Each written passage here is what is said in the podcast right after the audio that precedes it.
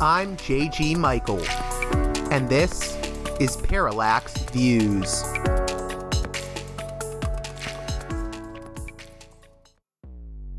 Hello, this is Mike Swanson. In a few moments, you're going to listen to another segment of Parallax Views. But before you do that, let me tell you about my new book, Why the Vietnam War. It's a sequel to my previous book called The War State, which has lots of positive reviews on Amazon. It's been out for years. But this one is a more detailed case study of how American empire and national security state operate using Vietnam. And I believe it shows also how things work today, how policy is actually made and why. So grab the book on Amazon.com, Why the Vietnam War.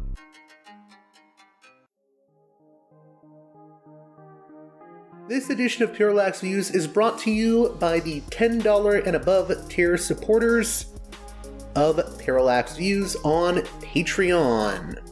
So, with that in mind, producers credit shoutouts to Gunner, Mark, Alexander, Catherine, Tilo, Emilia, Jeff, John, Bert, Brian, Elliot, Michael, Brace, Nick, Galen, Arlen, Bo, Geekadelic Media, Chance, Chase, Dan, David, Ava, Bob, The West Bank Robbery Podcast, Jamie, Gary, Ishtofer, James, Martin, Matthew Ho, Ryan, Nobody, Thomas, and Dano.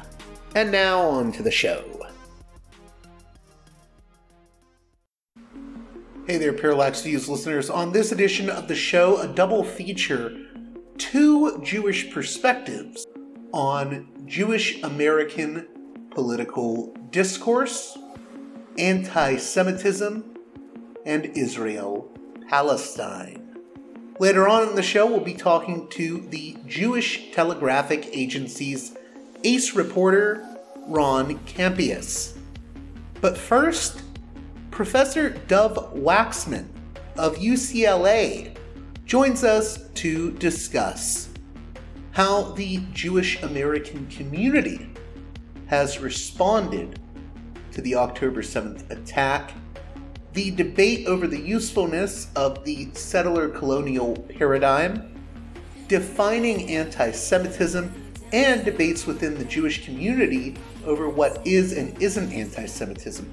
The big part of that being whether or not anti Zionism is anti Semitism. Similarities between the Palestinian American or Arab American and Jewish American experiences, and much, much more. And yes, we will talk about Israel's bombardment of Gaza. You may or may not agree with Dov's views on that, although I feel like Dov is a figure that will manage to ruffle the feathers of both anti Zionists and Zionists alike, which is interesting. And, you know, I always like to present a parallax view. So, with that in mind, let's get to it with Dov Waxman.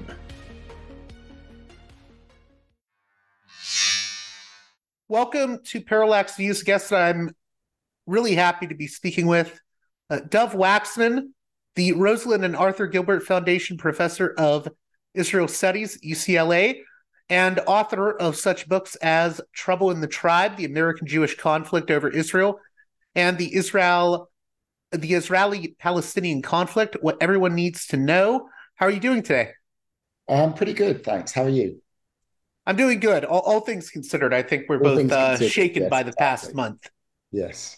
So, one of the reasons I wanted to have you on was, uh, you know, I've done a lot of shows on Israel Palestine. I have my own biases, I would say, um, because I I know a, a lot of uh, I know people in Israel, but I know a lot of Palestinians, so that causes me to have some biases.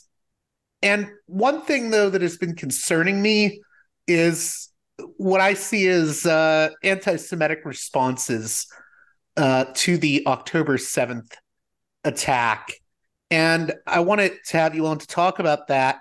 I know a lot of Palestinians and Arab Americans uh, especially where I'm at right now in Florida, Santa's land, feel very lonely. But I've also heard that uh, from Jewish Americans that I know that there's a sense of feeling alone.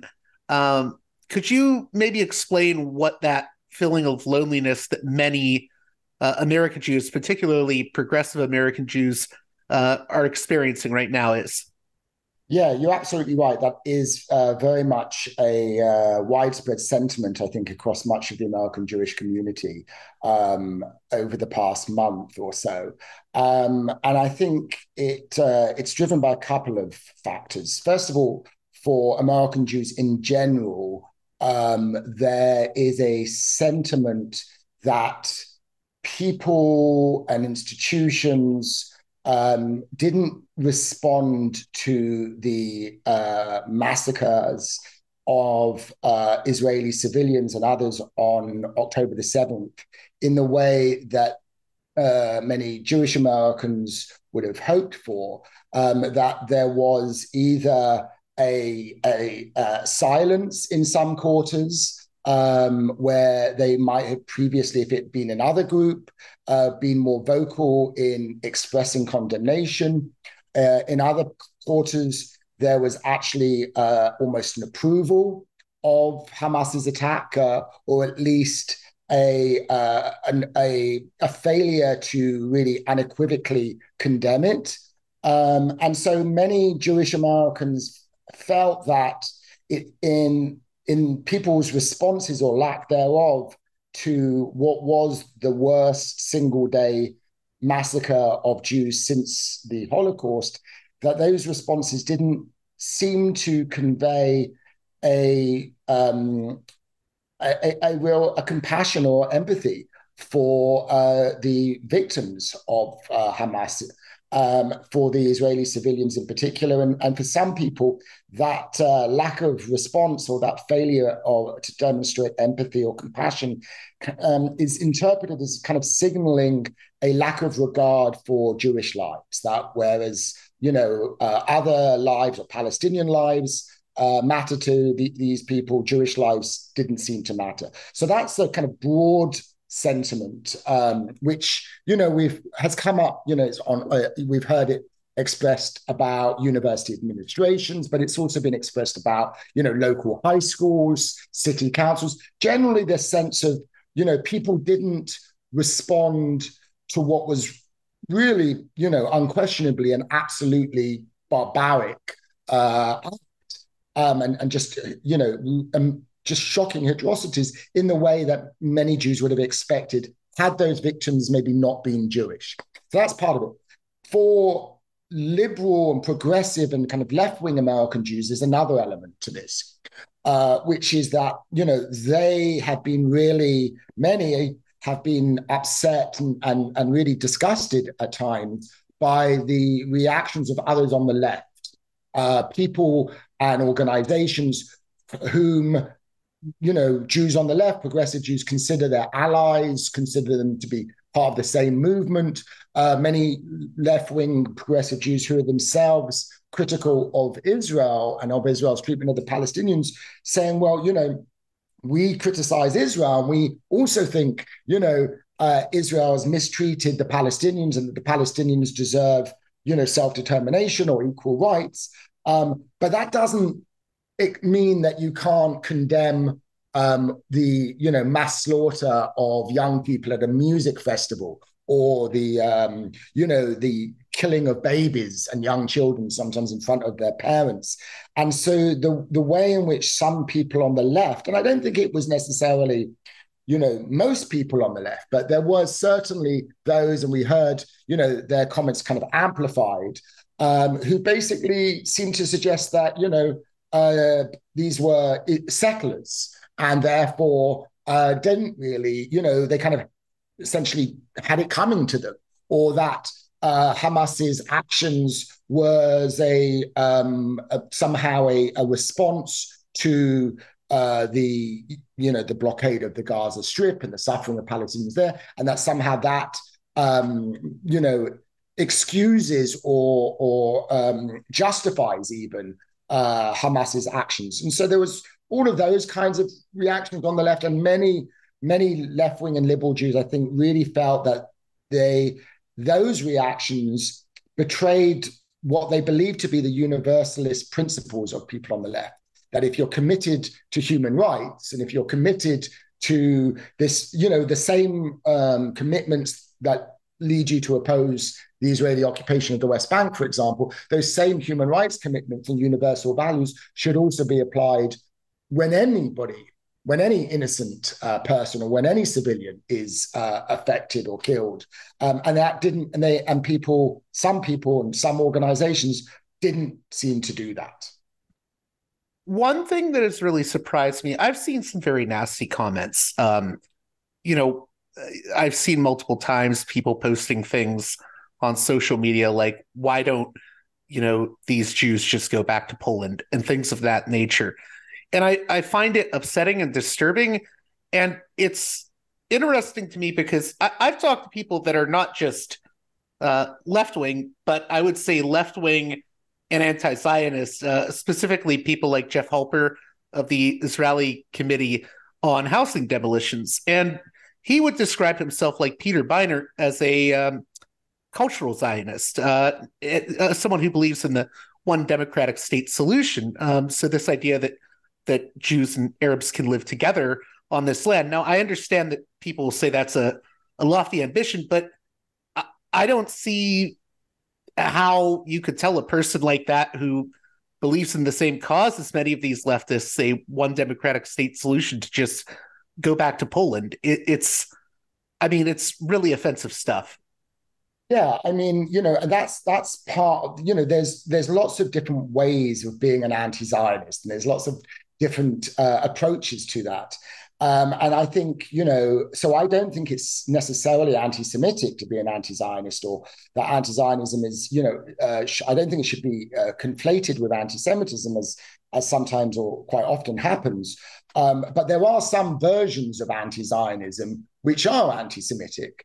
Um, and, you know, a version of anti Zionism that holds that uh, Jewish Israelis basically um, have no right to be there and should just quote unquote go back to where they came from is basically an anti Semitic form of anti Zionism, not only because um, it, uh, you know, fails to acknowledge the fact that Jewish Israelis, even if you think they shouldn't be there in the first place, even if you take issue with like the uh, with the Zionist movement and uh, settlement of Palestine, you could say, you know, even if you think that was wrong and misguided for whatever reason, you could still accept the fact that there are this this community exists today, and they're living there, and in fact have lived there now for many generations, and therefore, as individuals, they have rights, and as Jews, they have uh, collective rights. And um, I think it's quite possible to accept that and be an anti-Zionist. And somebody like Peter Beinart, for example, maybe you know would fall into fall into that category. It's absolutely yeah. I think he would call himself a, a cultural rather a cultural than a political Zionist. Zionist. Yeah, right. Um, but but you know we've also have seen these expressions of anti-Zionism, which basically regard all Israeli Jews as uh, settler colonists who have zero not only shouldn't have been there in the first place, but shouldn't be there today and shouldn't be there in the future. Um, in many ways, that is is closer to kind of Hamas's uh, anti-Zionism, which basically isn't willing to record real rights to Jews, and that is, um, I think, you know, even if it's not motivated by anti-Semitism, it's definitely anti-Semitic in effect because it would lead to the mass expulsion or even genocide of of Jewish Israelis. I, I want to ask you in that regard. I've had a few discussions now with different guests about uh, the the sort of settler colonialist paradigm. Is that inherently anti-Semitic, or does it just have anti-Semitic expressions? I don't think it's inherently anti-Semitic. I mean, I, I, generally don't think most things are inherently anti-Semitic. I think it's a question of how they're expressed. Um, you know, what motivates it, which we obviously can't always know, right? So we can't know what somebody's intentions are, what their motivations are, and also what are the practical consequences or what the effect of it has. So, you know, you can um, hold that Zionism is a settler colonial movement, as many academics do, um, without necessarily having any sort of animus towards Jews. You just may not think that Zionism uh, simply reflects a kind of age old yearning for Jews to return to their ancient homeland, but rather is a kind of modern uh, settler colonial movement um, akin to other settler colonial movements. Now, I do think that is a uh, analytically not sim- I don't think it's simply wrong, but I think it's incomplete as an understanding of Zionism or of the history of Zionist settlement. Um, but as a kind of theoretical framework, it's it's uh, one that many academics use, and I wouldn't want to say that that's anti-Semitic, but I think we can see the, the the danger of that. And I honestly didn't really appreciate this danger myself until October the seventh, or maybe October the 8th and seeing the reactions because I kind of always, you know, I teach uh, about the settler colonial paradigm in my class, and I ask students to, you know, compare and contrast Zionism with other um, examples of uh, with other settler colonial uh, examples and see how it's similar and different. And so I thought, you know, it, it's just a kind of academic paradigm. It's just a theory which can be, like any other theory, useful to some extent in illuminating certain features of Zionism and also some of the differences. Um, what I didn't really fully recognize or appreciate was how that framework can lead certainly some people to a view that says, well, if Zionism is an example, is settler a settler colonial movement, Israeli Jews are colonists, and therefore decolonization in a violent manner of trying to essentially, you know, um, violently decolonize and drive them out is therefore acceptable. Um, and and that somehow people would would believe that the the you know the it's appropriate if Zionism is the settler colonial movement to actually seek to physically expel, drive out, um, and kill uh, Israeli Jews. And so I would say now, you know, I still don't think it's anti-Semitic to to argue that Zionism is an, is an example of settler colonialism, but I do think you need to then talk about well, what does that mean for the Jews and the living there today? And you need to make clear that that doesn't that that framework doesn't necessitate a kind of you know um, doesn't necessitate stripping them of their rights or and in particular doesn't doesn't call for or justify mass murder. And unfortunately, clearly, some students and even some academics, you know, um, somehow believe that that does. I mean, we heard people, you know, saying in the aftermath of October 7, things like this is what decolonization looks like. Um, and, and, thereby suggesting that, you know, that it is somehow appropriate or necessary to engage in mass atrocities. And I think anybody who embraces the, the settler colonial paradigm needs to make clear that that doesn't mean that Jews, Israelis living there have no rights um, and therefore are legitimate targets for violence. Could you, in the other direction of that, um, and maybe this could lead us to a discussion of what I would call the different types of Zionism, because I, I don't think Zionism is a monolith. I, I think there are certain formulations of Zionism that are more extreme than others. So on this show before, I've covered with Shaul Magid, you know, the history of Kahane.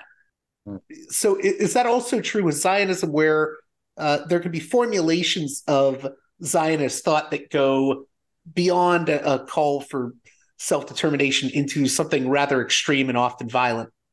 Absolutely. Well, first of all, and, and, and as I said, first of all, in general terms, if we think about um, kind of mainstream Zionism as as historically practiced, it, it has led to the mass displacement of Palestinians. So I can understand why Palestinians uh, particularly regard Zionism as a settler colonial movement, because in terms of the impact it had upon them, right, it looks like other settler colonial movements. It, but you know, it doesn't matter from the Palestinian point of view what the motives were of those Zionist settlers, right? Or what was what was you know that they understood that that they were coming home, uh, in a sense, not seeking to conquer another territory for profit or to pursue the aims of some imperial power. You know, from the perspective of the displaced Palestinian, it's still, you know, what matters is that they lost their land and that they were um, either forced out from it or otherwise displaced. So I, I, I think in general, you know, even if it is true that for Jews, Zionism represents this movement of, you know, national liberation, if you like, and self-determination. For Palestinians, it means and has meant historically something very different.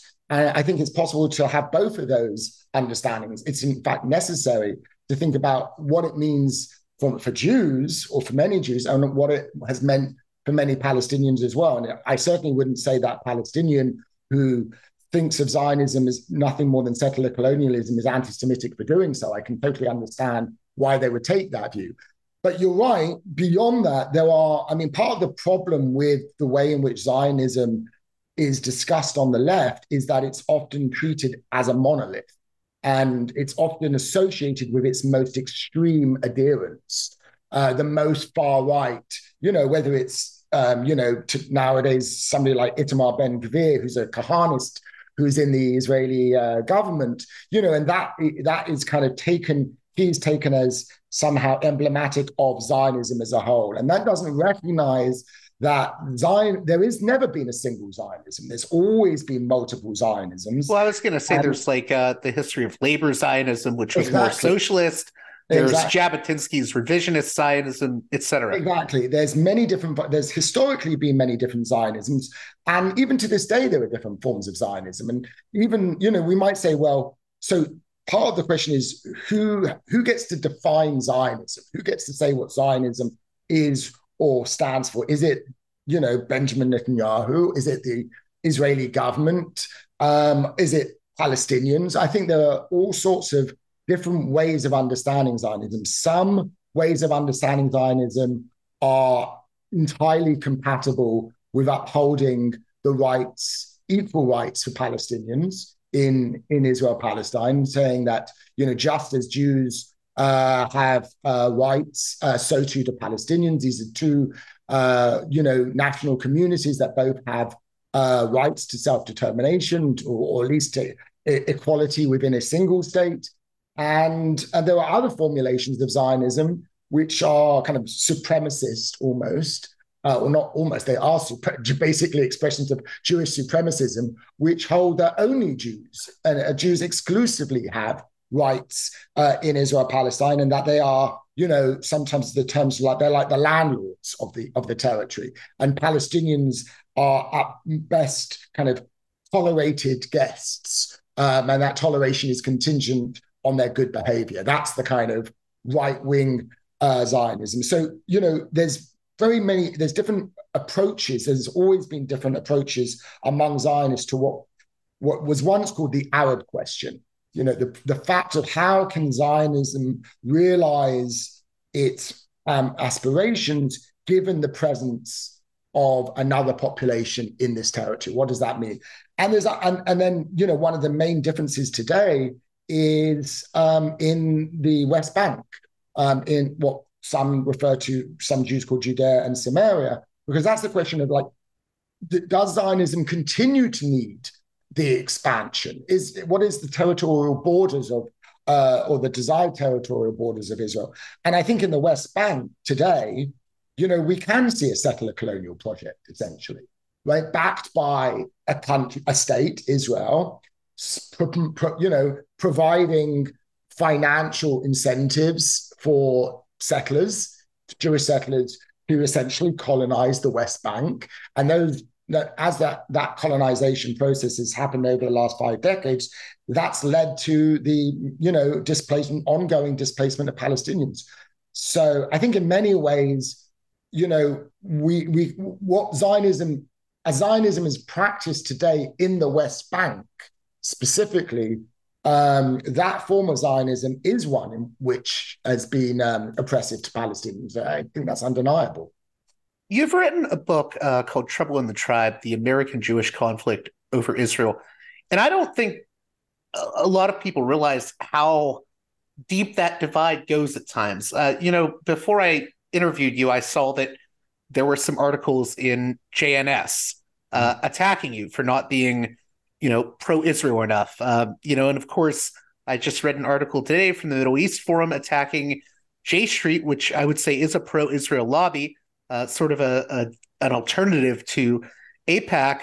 Uh, and this article basically said J Street is pro-Hamas, um, and I I feel like people don't realize there are uh, Jewish progressives and liberals that are attacked very hard by, you know, right wing Zionists. Yeah, I mean, I would say I probably get more frequently attacked by you know Jews and uh, and others on the right than from the left, insofar as that I think often you know it's true with many many communities. If you challenge the kind of orthodoxy, uh, if you're within a community, if you're within a group, and you um, are you dissent from the kind of communal norm or the communal the dominant position that you're likely to be exposed to a lot of attack and basically, you know, being derided and called a traitor. Or, or for Jews, you get called a self-hating Jew, which is basically being called an anti-Semite, essentially. And yeah, or or worse, uh, you you know, um, you get called uh, a capo, which is the term that was Jews for whom who collaborated with the Nazis during the Holocaust.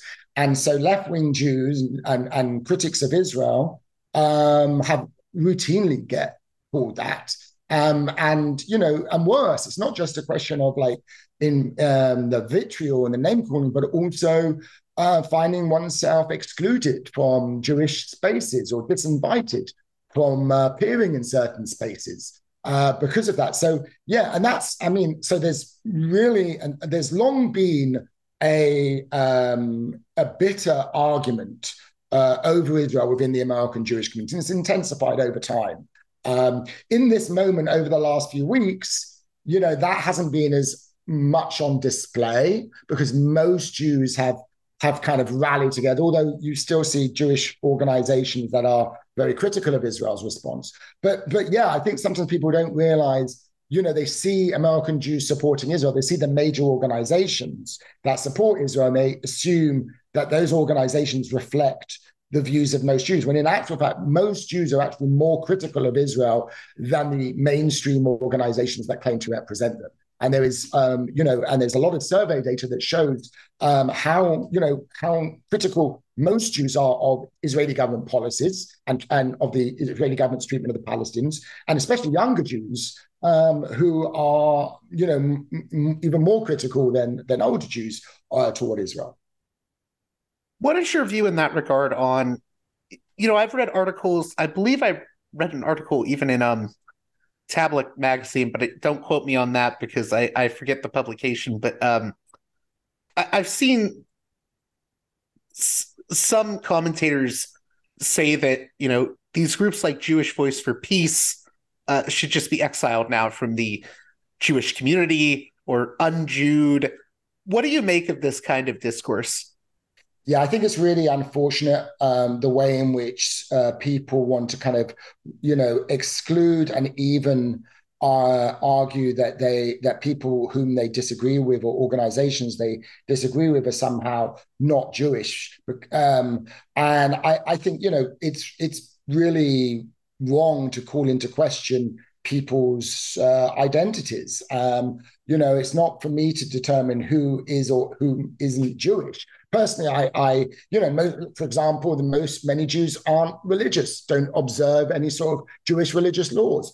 Um, but does that mean that they're not Jewish? Well, it would be in the eyes of some ultra Orthodox Jews. But I think this this way now that people are arguing that some Jews on the left or on the far left are have because they oppose Israel or they challenge Zionism, they no longer should be considered Jews. And I, I think you know we can disagree um, and in fact, I think, you know, the history of, of, of Jewish history is a long history of disagreements. One of the things that, um, you know, I, I, I, take kind of pride in as a, as a Jew is this long disputatious history, is the fact that, you know, even in Jewish religious texts, they don't have one single uh, perspective. they tend to have arguments. And that is, you know, very much a, a, a central feature of Jewish culture and Jewish politics.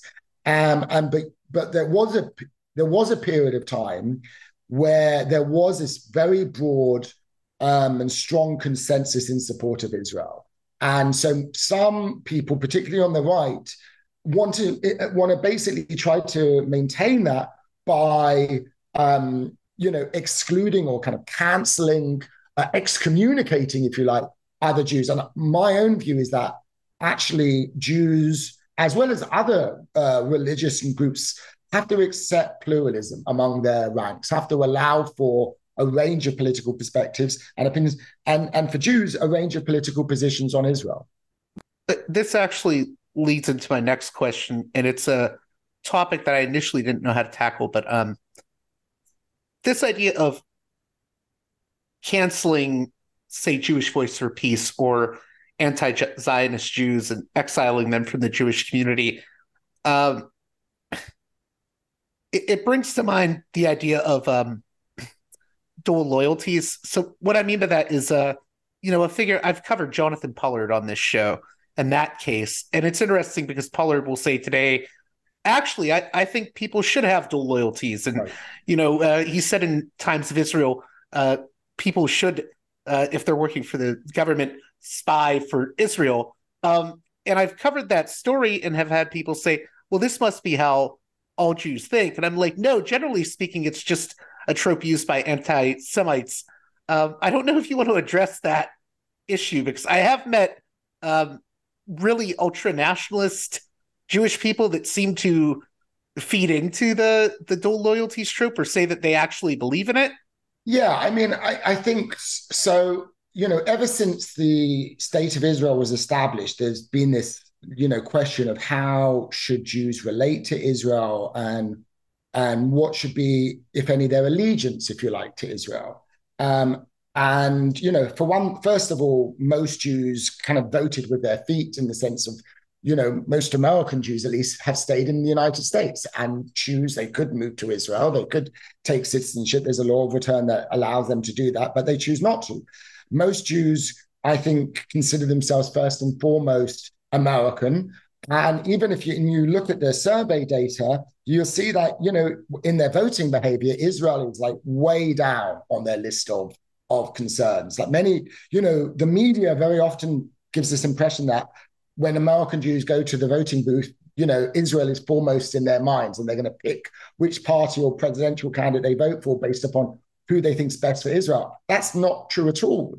That's true for maybe a very small number of uh, either very, very staunchly pro-Israel or very religious, mostly Orthodox American Jews, maybe you know no more than a few percent of the American Jewish community who would you know vote to, uh, based upon which candidate or party they think is best for Israel. For the vast majority, though they care about Israel, I mean, they're attached to Israel in the sense that they want it to exist and they think it's an, a good thing that there is a Jewish state or a place or Jewish homeland at least, um, and maybe a, a, place of refuge where they could escape if need be or their children.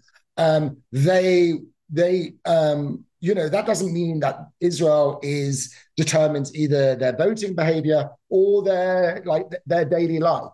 So I think it's it is an anti-Semitic canard to claim that most Jews are more loyal to Israel than the countries in which they live. I mean, and that that that anti-Semitic idea long even predates uh, the establishment of Israel. There was before that there was the belief that Jews were just more loyal to each other than to the countries in which they live. The fact is, um, you know, th- that was said.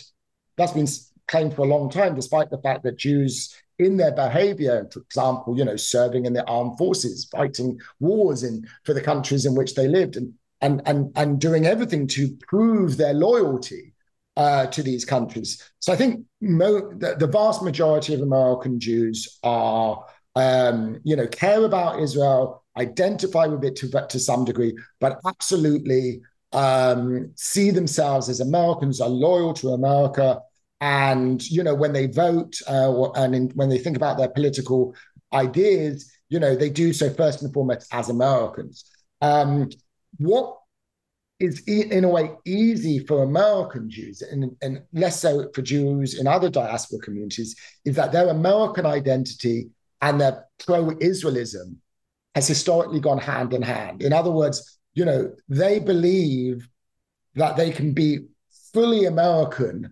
and support Israel because America supports Israel. And they believe that their support for Israel is entirely consistent with their values and their commitments as Americans. This was something that, uh, you know, uh, Justice uh, Brandeis famously talked about. Was one of the early uh, American Zionists and talking about how, you know, he he said to be a good Zionist was to be a good American, and to be a good American is to be a Zionist. That these things are entirely compatible. And I think most American Jews believe that to be the case. So, you know, and that's why they think of Israel as this, you know, fellow democracy in the Middle East. And so supporting Israel is consistent with American values and interests.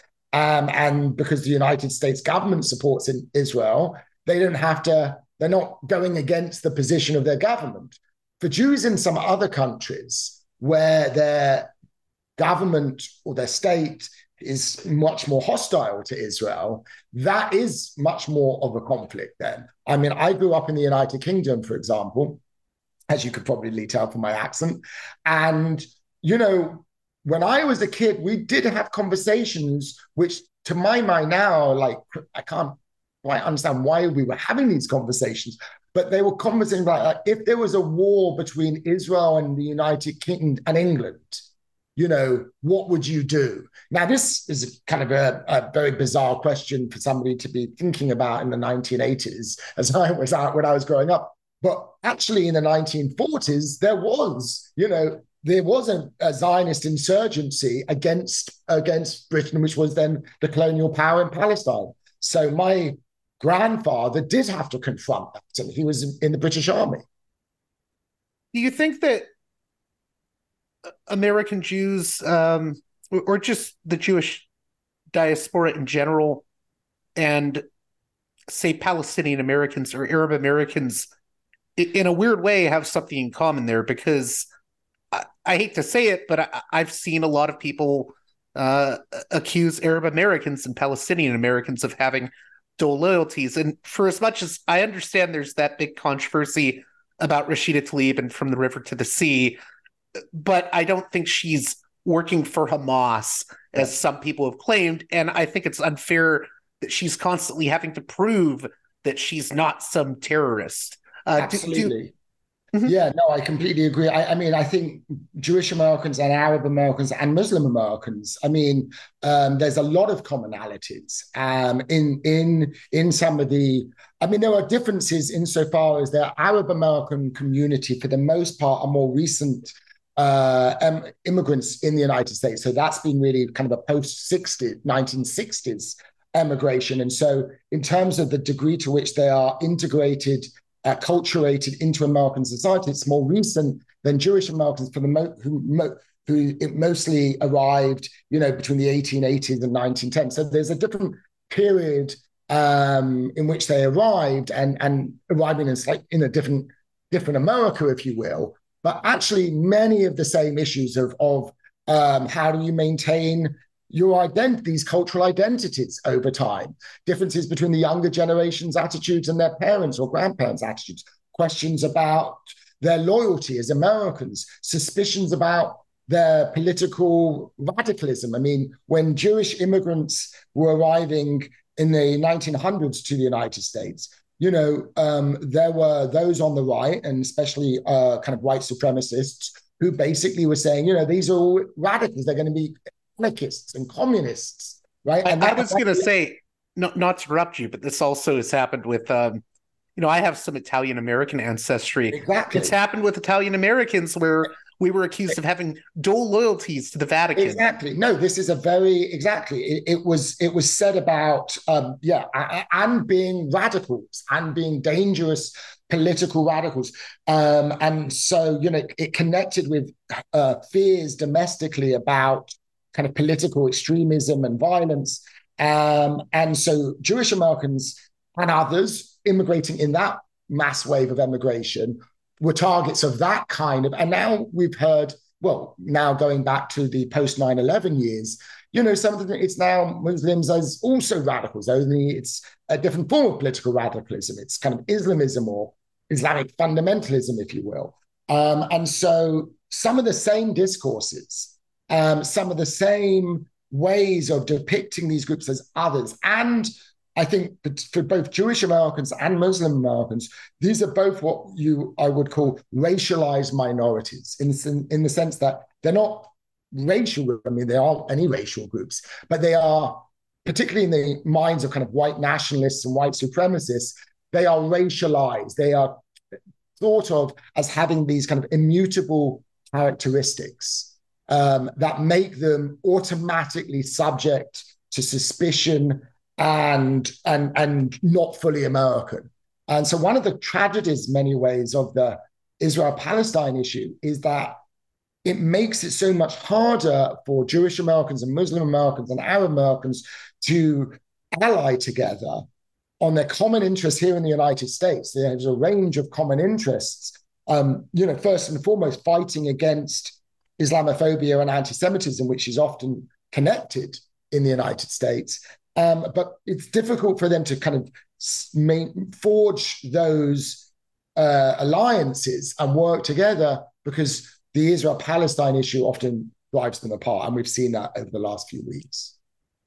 I just had a few more questions if you have a, a few more minutes here. Um, you know, sometimes I think some of the younger people I know today think of anti Semitism almost solely in terms of the Holocaust. And I, I of course, don't want to underplay the Holocaust, but I think that causes people to forget or not yeah. realize that there's a long history of anti Semitism, so much so that we even find it in Jewish folklore, like with the story of the Prague golem.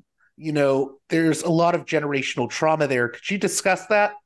Yeah, I think you're right. I mean, I, this is one of my qualms, I would say, about the emphasis on Holocaust education as the kind of antidote to anti-Semitism. You know, typically when, particularly when some celebrity makes some anti-Semitic remark, you know, the uh, the response is, well, let's take them, invite them to the Holocaust Museum, or you know, when you hear about anti-Semitic incidents at schools, people say, well, they need to learn more about the Holocaust course, I think people should learn about the Holocaust, and it's shocking how much ignorance there is about the Holocaust, given the fact that there are all these Holocaust museums and all of this um, school educational programs. But the problem with the focus on the Holocaust is that is the most extreme manifestation of anti-Semitism, um, and it can suggest to people that you know, oh, an anti-Semite is a Nazi, is somebody you know in jack boots doing a Heil uh, Z and actually, that may be the most extreme form, and those are the most hardcore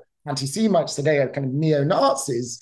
Um, but in fact, anti Semitism is much more widespread, not necessarily hardcore ideological anti Semites, but anti Semitic beliefs and attitudes and stereotypes and tropes. And, and so by focusing the attention on kind of the most extreme, the most uh, hardcore versions of anti Semitism, it can blind people sometimes to the more quotidian and much more common forms of anti Semitism that exist, including the ones that they might have themselves. Because, you know, like other forms of racism, many people have internalized anti Semitic stereotypes. And we often draw on anti Semitic tropes inadvertently, just as people might do with anti Black racism. So I think, unfortunately, there's this tendency to kind of exceptionalize anti-Semitism, um, you know, equating it with the Holocaust, and therefore removing it from a broader discussion about uh, about racism. And and I think it would be much better to teach young people um, about anti-Semitism in the context of teaching them about racism and framing that within anti-racist education. I, I think it can also cause people to miss that I think there is such a thing as um, a sort of anti-Semitic Zionism that we see exemplified in people like Trump. Absolutely, yes. I mean, so this is one of the reasons why I say, you know, the question isn't, you know, is anti-Zionism anti-Semitic? Like, when does it become anti-Semitic? And and the same the same is with Zionism. The fact that you're a Zionist doesn't give you some sort of inoculation against anti-Semitism historically, some of the early supporters of Zionism, of the Zionist movement, were anti Semitic. Um, I mean, Balfour, the famous Balfour Declaration, um, you know, also harbored all sorts of anti-Semitic ideas, um, and and you could say, you know, right the way through to um, some white nationalists like Richard Spencer, who's voiced, um, you know, kind of a approving thing about Zionism in the context of his white nationalism. Viktor Orban is another example as a supporter of Israel and somebody who's kind of presided over domestic anti-Semitism in Hungary. Trump is is you know, and many evangelical Christians, you might say, also like John Hagee, who basically said that Jews were more or less responsible for the Holocaust, for their own mass extermination in the Holocaust. Um, so absolutely, you know, it's not about whether you're a Zionist or non-Zionist or an anti-Zionist. It's a question of whether you believe anti anti-Semitic ideas and stereotypes.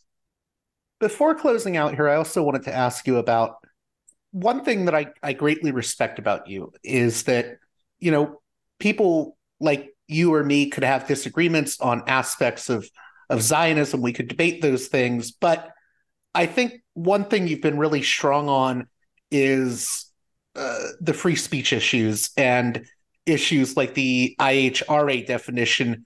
Uh, could you speak to how we can both combat anti-Semitism while also allowing for uh, you know free and open discourse? Because sometimes I do worry that uh, I don't want to use the term weaponized, but I, I think there's ways in which anti-Semitism can be politicized uh, by right-wing elements. Absolutely. I mean, and sometimes it is. I mean, I would say more often it is that people who are making these charges of anti Semitism, even if they're ultimately incorrect or unfounded, they're doing so sincerely. They may be misguided.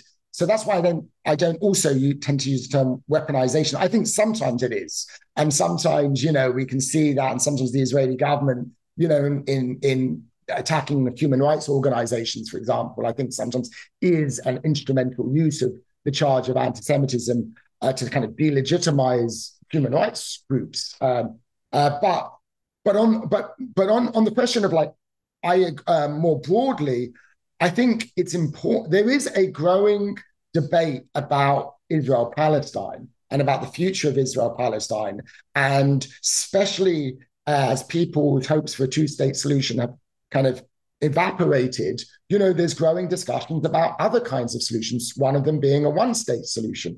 I don't think that we should try to suppress that debate. I think that is a actually a necessity, given what's happening, um, not just over the last month, but what's really been happening over decades. Um, and I think it's entirely appropriate for for people to discuss and to debate and to, to do so freely to consider different alternatives. And so I really worry that the charge of anti-Semitism can sometimes have the effect, even if it's not deliberate, of deliberately trying to silence that debate, that it can lead, it can it can have a, a chilling effect insofar as people can be very wary about saying anything or writing anything in case they get accused of anti-Semitism. So what I think we need to do is not try to kind of shut down these conversations or tell people to refrain from doing so from talking about it, but rather be able to explain to them when, you know, if you if you when they when things do cross the line into anti-Semitism, and so that they can learn, because most people, I think, don't want to be anti-Semitic. They don't want to say something anti-Semitic, but they don't necessarily know this is an anti-Semitic trope, or they don't necessarily, um, you know, aren't necessarily aware of some of the the, as you said, the history of anti-Semitism. So we need to be able to allow for and sustain uh, free speech, both as uh, our rights of free speech, but more broadly, I think it's important to allow for a debate um, and a growing debate about Israel Palestine without charges, without always having these charges of anti-Semitism come up. I want to let you going, but j- just to close out and, and put a bow on this conversation, I have a lot of uh, very, I would say, pro-Palestinian listeners, um, and and especially Palestinian Americans that listen to this show. And one of the things I hear is they feel like their voice has often been ignored. Um, and I, I know a lot of pro-Palestinian or Palestinian Americans that, you know, were upset with what happened on October 7th. I want to note that for people. What do you want to say to those Palestinian Americans that have felt ignored? And what do you want to say to them as someone who is trying to combat anti Semitism and also foster dialogue uh, about Israel Palestine? I mean, I think I first of all I can really empathize and understand why that where why many Palestinian Americans do feel uh, that their experience has been ignored, and that you know when they in recent weeks when they've come out to demonstrate solidarity on behalf of of their um, Palestinian brethren in the Gaza Strip or in the West Bank, you know mm, uh, that that those aren't expre- expressions of support for Hamas, and that way in which you know particularly some Republican politicians have basically depicted all of these protests or demonstrations as just expressions of support for Hamas, and you know trying to depict Palestinian Americans or or uh, and others as as you know supporters of terrorism, deeply offensive and basically racist. Um, and so I think it's really important that Jews and Palestinians in this country, in the United States, aren't pitted against each other. I think there are those who want to pit these communities against each other for political reasons to might to benefit. Um, and but I think actually, you know, we, as I said, in this country, in the United States, we have a lot of common interests um, and, and, and common enemies, if you will, in the form of kind of white supremacists, white nationalists. Um, but also, also ultimately, I think um, Jewish Americans and you know uh, and and Palestinian Americans care deeply about Israel Palestine, care deeply about this same you know um, patch of land. They both have a great attachment to it, and both have and, and, and both have a right to have that attachment recognized. And, and ultimately, and I, I think over the last month, it's been just as it's been unbearable uh, to witness, you know, the the tragedies and the violence in Israel and in Gaza for Jewish Americans. It has been for Palestinian Americans, and we're both suffering at this time. I would I, would love it if, you know, out of this could come a renewed sense or a sense of of solidarity, even if we may disagree about you know, what is the best political framework going forward, or disagree about some of the historical. I mean, first, as I said, there's, I think, um, disagreements within these communities. They're not monolithic. Um, but I think the, the, the key is not to walk away from engaging with each other and not to see each other as um, simply, you know, it's wrong to depict all Palestinian Americans as just apologists for Hamas, just as it's wrong to depict all Jewish Americans as apologists for Netanyahu and for or for the IDF. I just wanted to add to that briefly. Uh, I, I, think people have forgotten about this due to the uh, issues with Rashida Tlaib, but uh, you know, uh, our Democratic Florida state representative here, uh, Angie Nixon, asked, uh, "We are at ten thousand dead Palestinians." how many will be enough? And a Florida lawmaker, Michelle Salzman, just said all of them. And um, I think that's a really horrifying thing. I think people do need to keep in mind that there is a lot of anti Palestinian racism right now. Like I said, I want to let you get going. Uh, is there anything else you want to add? And I, I didn't get a chance to ask you this, but what are your opinions about the debates about the the bombardment of Gaza? Well, I think you know it's. I mean, it's. It, this is a. a, a, a I, I can't give you a short answer for this, but I think it's. It, it, it's an extremely. I mean, it's a tragedy first and foremost. It's a, what's happening to a Palestinian civilians in the Gaza Strip is is just atrocious. And first and foremost, you know, my heart goes out to all the Palestinian civilians. They are not responsible for Hamas's actions. The claims that somehow, you know, there aren't innocent Palestinians in Gaza because they voted for Hamas, you know, 16 years ago is just ridiculous and offensive. Um, and so Palestinians in the Gaza Strip, Palestinian civilians have every right, just as they have, just as Jewish Israelis do, and uh, Palestinian Israelis. I mean, ultimately, we need to prioritize the protection of all civilians and um, and the and, and innocent people on both sides. And Um, while I think, you know, I I, I don't think it's um, I don't think one can morally equate the actions of Hamas and the actions of the IDF insofar as what Ham, you know, I, I don't think Israel is deliberately seeking to uh, kill Palestinian civilians or or let alone commit a genocide. I do think that uh, the way in which Israel's been conducting this war, even though I think it, you know, had a has a right to self defense, that doesn't give it carte blanche to, um, you know, uh, to engage in the kind of use of force that has led to such massive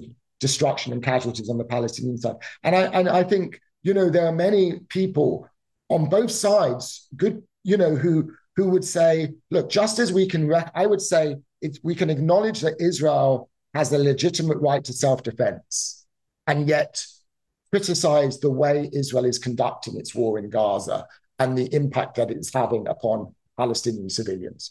Just as we can also recognize that Palestinians have a legitimate right of resistance to occupation, but criticize the way in which Hamas is carrying has carried out that in targeting deliberately targeting civilians and, and slaughtering them. So people very often confuse the right with the practice. Uh, and I and I think you, you know actually when it comes to the practice, we could probably agree more than we disagree uh, that you know the civilians on both sides have uh, in, inalienable rights, and we and and we can't.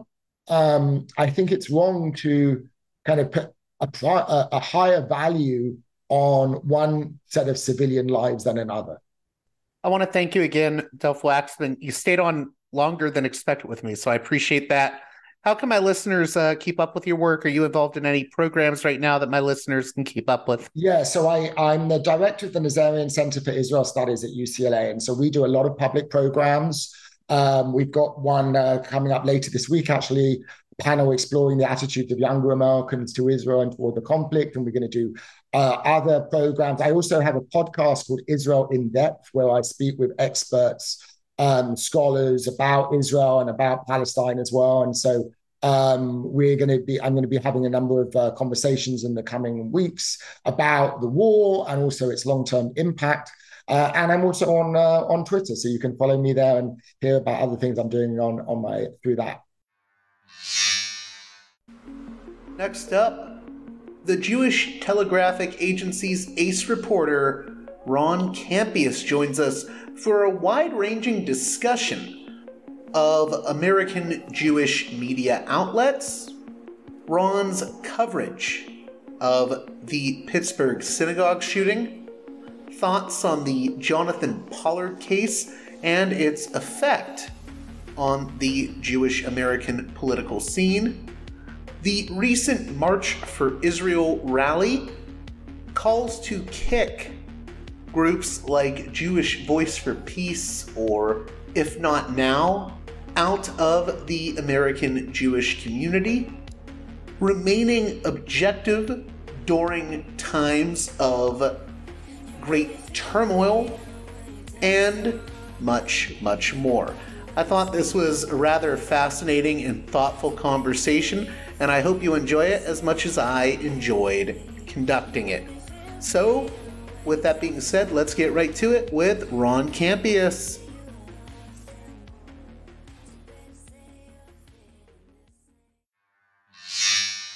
Welcome to Parallax Views, a guest that I'm very excited to have on, uh, Ron Kampeas, the ace reporter at the JTA, the Jewish Telegraphic Agency. And I, I feel like, you know, if you follow news in, involving Israel, Palestine, uh, or just uh, Jewish current events, which I do because I, I, used to spend a lot of time in the um, Jewish community at Squirrel Hill. You know, I feel like your name pops up whenever I'm looking up a topic. You know, I can look up the topic Jonathan Pollard, and your name will pop up. You report on it. You've reported on Mordecai Vanunu. So it, I feel like you've reported on so much, and I want to thank you for coming on the show. How are you doing? I'm doing well. Thank you. Thank you for having me. If you could, uh, before we get into the current events, um, could you talk a little bit about how you got into uh, journalism? Uh, sure. I was um, I was living in Israel in 1987. Uh, I was working for like a student advocacy group, but I wasn't making much money. And then uh, the first Intifada started, and um, the or you know news organizations all over the world were just scrambling for English speakers to uh, to report. And there was an Australian radio network that uh, asked me to to report. So I um, I signed up, and I just got the bug. And soon I was working for the Jerusalem Post, and then uh, the Associated Press, and then I I moved here and I got the job with uh, the Jewish Telegraphic Agency. Are you able to talk about um, maybe the different? I, think people don't realize that when it comes to you know different Jewish media outlets, that there's a lot of diversity in yeah. terms of political persuasion. So you know, on one end you could have um, JNS, which I would say is very right wing, and then you know in Israel you have something like uh, Haaretz, which is uh, sort of left leaning. Uh, could you talk about the differences between the g- different uh, publications uh, in both the American Jewish community and Israel? Yeah, sure. There's a wide variety of publications. We were um, we've been around for more than a century. We're like a wire service. In our reporting, we play it straight. We do have like uh, opinion columns, um, which you just click on opinion on our website. You can see those. But uh, uh, the um, and for like a a long time, we served a um, uh, Jewish local Jewish papers that also more or less played it straight. Some of them were like affiliated with their um, local Jewish federations, and so those federations tend to have a point of view that's conventionally pro-Israel. So you might see that leaning a little bit, in that direction, but uh, otherwise. Um, uh, and those are we're, those are still our clients. They're still very important, but they've been shrinking, just like all media has been shrinking. So you've seen the the rise of um, just like in regular media, you've seen the rise of more partisan Jewish media. Forward, the Forward is um, is uh, is, a, is a straight news outfit outfit, but they're in terms of their coverage, their their ambience, their their Zeitgeist, they are definitely more liberal left. Um, and you have Jewish Currents, which is even further to the left, and uh, and then you have uh, in Hebrew, it's Israel Hayom. I think it's I forget what it's called uh, in English, uh, but it's uh, it's an English language publication in Israel that has a big American audience. It definitely leans to the right. You have the Jewish Press, New York based, which is you know even in the days before the internet when it was uh, just a thick, thick newspaper you found on the corner, it leans to the far right. Um, so yeah, you have a you know a, a big variety, and then Times of Israel I think, very influential website now. Uh, David Horovitz, its editor, in terms of his editorial opinion, when he does put it up, is very much a centrist, a center left, I'd say, in the Israeli context. But its news is very is just straight down the the middle. Uh, like you mentioned, Haaretz, Jerusalem Post, also big uh, English audience here in the states, elsewhere. Little it leans more to the right um, in, in its, uh, although it, I would say that its current publisher Avi Mayer is more center uh, center right. But uh, I, I, was going to say Jerusalem Post has a history of um, you know it's gone from right to center to it's been in different directions yeah. at different times. Yeah, for sure. Yeah, absolutely. Yeah, I joined. I was at the Jerusalem Post when it transitioned from definitely being center left to very much on the right uh, because of a change in, in, in ownership, and that was quite a shock to the staff at the time. One thing I really wanted to talk with you about because you know a, a lot of people that listen to this show come from, I, I would say, a very left wing perspective, even further to the left. I try to have a multitude of different voices on, though. Um, and I notice a lot of people are focusing on groups like Jewish Voice for Peace. Uh, however, there's a there's something I wanted to focus on about the uh, March for Israel rally. I think a lot of people don't recognize there was actually a peace bloc at that rally, and I, I'm not I, I'm not clear on what they all believe. I follow people like Rabbi Jill Jacobs um, and Hadar Susskind. Could you talk about what, are the beliefs of the peace bloc that was at the March for Israel rally? Because they're, they're obviously pro Zionists, but I think they don't have the same views as maybe um, someone who is pro Netanyahu. Oh, absolutely. Yeah, the peace bloc was comprised of um, uh, of J Street, of Americans for Peace Now, which Hadar Susskind, whom you mentioned, is the president of, of um, T'ruah, the Rabbinical Human Rights Association, which Rabbi Jill Jacobs uh, directs, and the Progressive Partners for Peace. There was a whole array of them there. Uh, they have their different, you know, mild differences between them, but is, is, sometimes not even an ideology, more like emphasis. So J Street is more grassroots.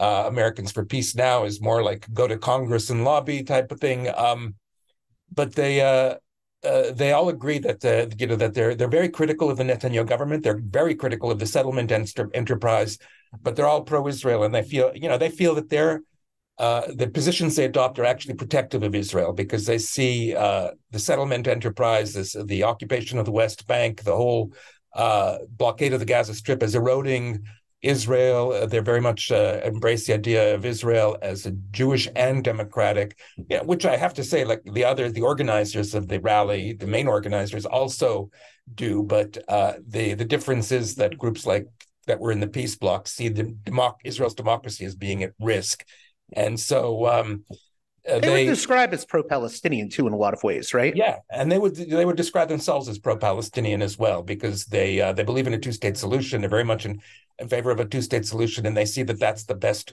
way for both peoples in there. And they're very you know they're very concerned about the um, they would see themselves as concerned about the uh, the status of the Palestinians, welfare of the Palestinians. They're you know they're I don't know if you want to get into it, but maybe you do eventually. That there's a there's a real tear right now on the left between, and it, it all comes down to whether you're pro ceasefire right now or not pro ceasefire right now. So that's, uh, I mean, actually, there's a very, there was a, just as we're talking, I'm writing a story about Becca Balint being the most, uh, the first Jewish congresswoman to come out in favor of a ceasefire. But the, I was reading her actual statement, and it's actually, there are differences there between her statement and between the other people who are calling for a ceasefire. I was going to say, so in, in following figures like uh, Rabbi Jacobs, I, and I wanted to clarify this because I feel like there were some people in that that peace bloc that weren't necessarily calling for a ceasefire, but they were saying maybe a five day ceasefire uh, with the release of hostages. Is that a belief that exists in that sort of corner of things? Yeah, they they're they're calling them uh, humanitarian pauses, and uh, you know the uh, again you get into the uh, the technical differences are not small differences because right now they're saying that the um, I, I, think a lot of them would say that the four hour uh, pauses that the Biden administration has uh, negotiated with Israel or has pressed Israel into uh, adopting aren't enough. That they need longer pauses. They need to uh, pause long enough to actually bring out at least 50 of the hostages that Hamas is holding and exchanging them for about 100. Uh, they all the hostages, all the hostages and the prisoners that would be exchanged would be minors and and women. So I think there there's an estimated 50 on the um, Hamas side that are holding Israelis, and uh, uh, there are about 100 women that Israel and children that Israel has uh, has been keeping has imprisoned uh, allegedly for committing um, uh, terrorism, although they haven't been charged. So that's the that's what they want. They want the time to um, to to have that exchange, and also to bring uh, to bring relief into the to the Gaza Strip. There's a whole thing now on to, as to whether Israel has kept its promise to the Biden administration to allow some fuel into the uh, into the Gaza Strip. So that's uh, th- those are the kinds of things they want. They want relief for civilians. Uh, so that's very different from the the sort of Jewish voice for peace and if not now crowd. But I, I think people sometimes, and I'm, I'm not saying this uh, uh, antagonistically towards anyone that is from Jewish Voice for Peace. I know I have a few listeners, but uh, I, I feel like their their influence is sometimes overstated within the Jewish community. If I'm being objective about it, what about the role of these sort of um, pro peace groups or more liberal groups like J Street? What is their influence within the Jewish community in America? Uh, I think that you know their influence is greater when the, a Democratic administration or Democratic Congress is in power because that's those are the only people that listen to them. They tried out at the very you know 15 years when they started. They did cultivate a few Republican congressmen, um, but uh, they were sort of trying to break away from. A lot of them were from AIPAC originally, but sort of had issues with it. Or right, exactly, exactly. So they, I mean, they have the um, they have the ears of uh, over half the uh, the Democrat, at least uh, more than half the Democratic caucus in in Congress and in the um, and the Senate, and they also within the uh, with the within the White House as well. I think they would have they definitely have a, a seat at the table when the White House calls in uh, people, and so they're they their influence, J Street's influence. Uh, you've seen it actually in the last ten years. It's it's it's allowed Democrats to say a lot of Democrats to say. I'm pro-Israel, uh, but I'm going to be critical of the Netanyahu government, and I think uh, that that J Street with their endorsements and calling themselves a pro-Israel organization, they've given cover to that, and so that's that sort of created a that that that they've expanded that dialogue within the the within the United States uh, political establishment, not just on the uh, on the margins. Does this also extend to other issues where, I, in some ways, I feel like J Street um, opened up a, a, space for dialogue or an alternative uh, for maybe liberal Zionists, and I think it's led to other things too. I was just talking to um, UCLA's uh, Dov Waxman the other day, and we were talking about the, you know, th- there was this debate within the Jewish community about the, I think you've covered this, the nexus guidelines for identifying anti-Semitism and the IHRA. Can you maybe talk a little bit about that and and just internal Jewish debates about a lot of these issues like anti-Semitism um, and whatnot?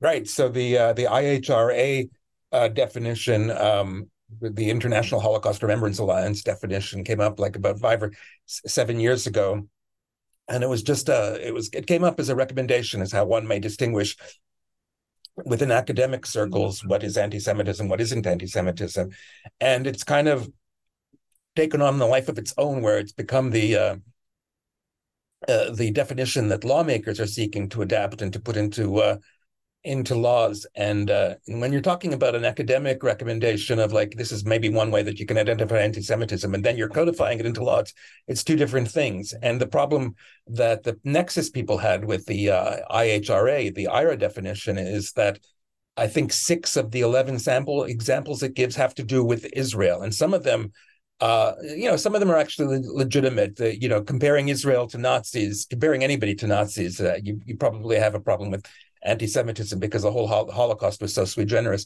Some of them are are too broad, according to people who, who criticize IRA.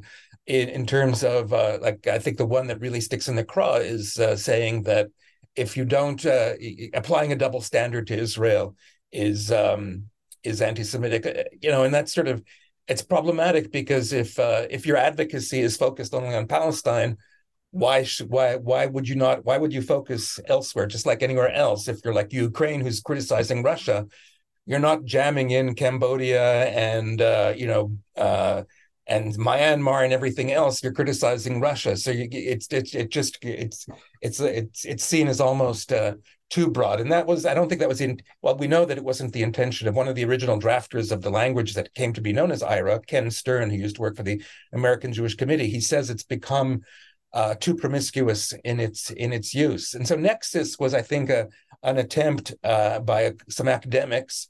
Um, David Bowder in, at the University uh, in in Washington, I think he's in Seattle, among others. Uh, they were they were trying to sort of be more specific in how um, uh, anti-Israel rhetoric can sometimes cross into uh, anti-Semitism. They were trying to narrow it down. And Dov Waxman, like you mentioned, I think he was involved in drafting that as as well. Uh, you know, because they recognize, I think, that uh, there is a, a, a kind of an, anti-Israel rhetoric that can cross into anti-Semitism, but they didn't want it to be so broad and, like I, you know, so promiscuous in its use.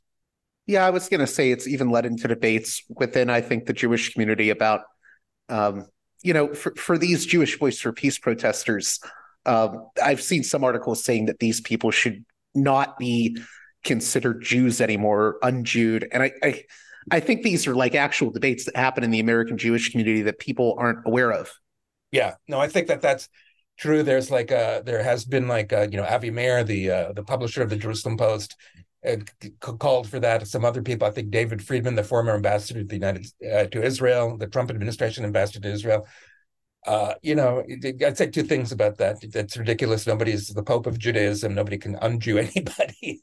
but then, uh, on the other hand, like it's also it's so it's ridiculous, but it's also commonplace. There's always people who are saying, "No, no, you can't. You know, I don't consider you Jewish anymore." Um, you know, whatever one's opinions, however, first of all, like you know, one of the definitions of being Jewish is having a Jewish mother, and there's a whole body of Jewish law, even that applies to the most ultra orthodox Jews that say you can't unjew that person, you can't uh, you can't bring them out, and then you know you have the law of return, and the the law of return, which is actually separates itself from halacha from Jewish law. It has to do it it it removes the right to be uh, considered for um, for immigration to Israel from people who've act- actively converted to another religion, but having different political opinion that doesn't uh, apply. So it's um, it's it's it's yeah, there that argument's taking place. It always takes place, and then it dies down, and I think people realize how ridiculous it is. I wanted to talk a little bit about. Um, I think uh, at the least um, odious end, uh, people uh, Americans that have misperceptions about the American Jewish community. So not non Jewish Americans that have misperceptions, and then on the more odious end, anti-Semitism, um, out and out anti-Semitism. Uh, recently, it was funny. I had someone send me an article you wrote uh, about Jonathan Pollard, um, the the famous spy, right? And um, you know, it was reporting about how Pollard was saying all, all Jews should have uh, dual loyalties. And this friend of mine said, "Is this what Jewish people believe?" And I I was like, first off, to me, that's extremely anti-Semitic that you would generalize like that. Second off, I I think that you know making a generalization like that is ridiculous. And I I've known Jewish people who are not fans of um, Jonathan Pollard, like Peter Beinart. So can you comment on just the I guess misperceptions people have about the the American Jewish community? Because I feel like with a case a case like Jonathan Pollard, uh, there's a diversity of opinion in a lot of ways. Oh yeah, there's massive diversity of opinion, and it's all it's all very complicated. Um, the, you know, his his arrest in 1987. It's not just uh, you know it wouldn't be just somebody like Peter Peter Beinart who's well to the left of uh, in terms of Jewish opinion. His arrest in 1987 triggered a real crisis in relations between uh, Israel and the U.S. diaspora. The uh, uh, mainstream, utterly mainstream organizations like the Anti Defamation League were appalled that Israel was running running a, an American Jew as a spy in the um, in the U.S. Navy. There was uh, there were like op-eds written. People were really really uh, American Jewish leaders were really angry at Israel uh, for this. They said it showed a basic misunderstanding uh, of it put American Jews at risk because it put them at risk of having of being perceived as having dual loyalties. And actually, that turned out to be true. There has been uh, there's this whole side story about American Jews who want to work for the intelligence establishment who have difficulty advancing because uh, they are subject to or even being accepted into the intelligence establishment because because they're suspected of having dual loyalties. Um, so yeah, for sure. And then like, but it's interesting because then it all gets mixed up because when uh, when Pollard was in prison, um, one of his most uh, adamant defenders was actually the reform movement because uh, that although they wouldn't have agreed with Pollard in terms of his uh, now his uh, his somewhat extreme opinions on um, on uh, Israeli policy, and they were certainly wouldn't have agreed with running an, an American spy. They felt the, the reform movement felt that he was judged too harshly, that his life uh, imprisonment sentence was excessive. So yeah, definitely a big range of uh, opinions, and nobody nobody would accept his idea that all Jews should be dual loyal. I mean, what the uh, AIPAC or ADL would say was that they see um, the relationship with Israel as an American value, and they will um, embrace it as far as uh, American values go. And then, uh, you know, and sometimes it actually uh, it puts AIPAC in a difficult position because AIPAC can never be seen, uh, it feels that it can never be seen as critical of any Israeli government. But you know, other organizations like the American Jewish Committee, like the ADL, they will criticize Israeli politicians and uh, policies. And this this is what happened before this war break broke out uh, with the whole debate over judicial reform in Israel. They will criticize policies that they see as not aligned with their uh, their values as American Jews. They might not do it as robustly as some would would would, would want, but they they do do it. I wanted to ask one more question about the Pollard case since you've reported on it. Um, what do you think drove Pollard? Because I, have had some um, Jewish reporters tell me that they they get the impression Pollard um, has sort of reinvented himself after the fact as this big, you know, uh, I, I love Israel guy when really he may have been driven more by financial interests. What's your gauge on him? Um, you know, he, he would say that uh, that yes, he was taking money from the um, from the Israeli government, but that was uh, he was ready to do it for free and that his handler Rafi uh, Eitan uh, insisted on paying him because he wanted that relation codified. the uh, there's always been um, reports, and he's denied them. Uh, but people have said that he was taking money from other governments as well. Uh, yeah, I he, think South Africa gets mentioned right, at times. Right. Okay, yeah. yeah. And um, he's adamantly denied those reports. I mean, I know I know people who knew him at the time, who interviewed at the, him at the time for various jobs. They they they they describe a guy who was really kind of enamored with his own importance. He thought it was a very important person, and he um, um, and that that in terms of like asking what what drove him, I think that that would definitely um, have been a um, a, a factor as well, at least in terms of, of people I've spoken to who knew him, know him. You you mentioned uh, the sort of criticisms um, with the judicial reform and whatnot that have come the way of uh, Netanyahu, um, you know, in the past year or so uh, from a lot of American Jewish institutions. Is that changing now because of October 7th? And it is, if it is, do you think that'll hold or do you think that'll maybe change as as things go forward? Well, what's changed is that uh, Netanyahu has suspended the judicial reforms. He had to, in order to build a national unity government and to bring Benny Gantz in, who was a prominent critic of the judicial reforms. I don't think it's changed much. I think that you know, if this war were to go away tomorrow, it would it would resume.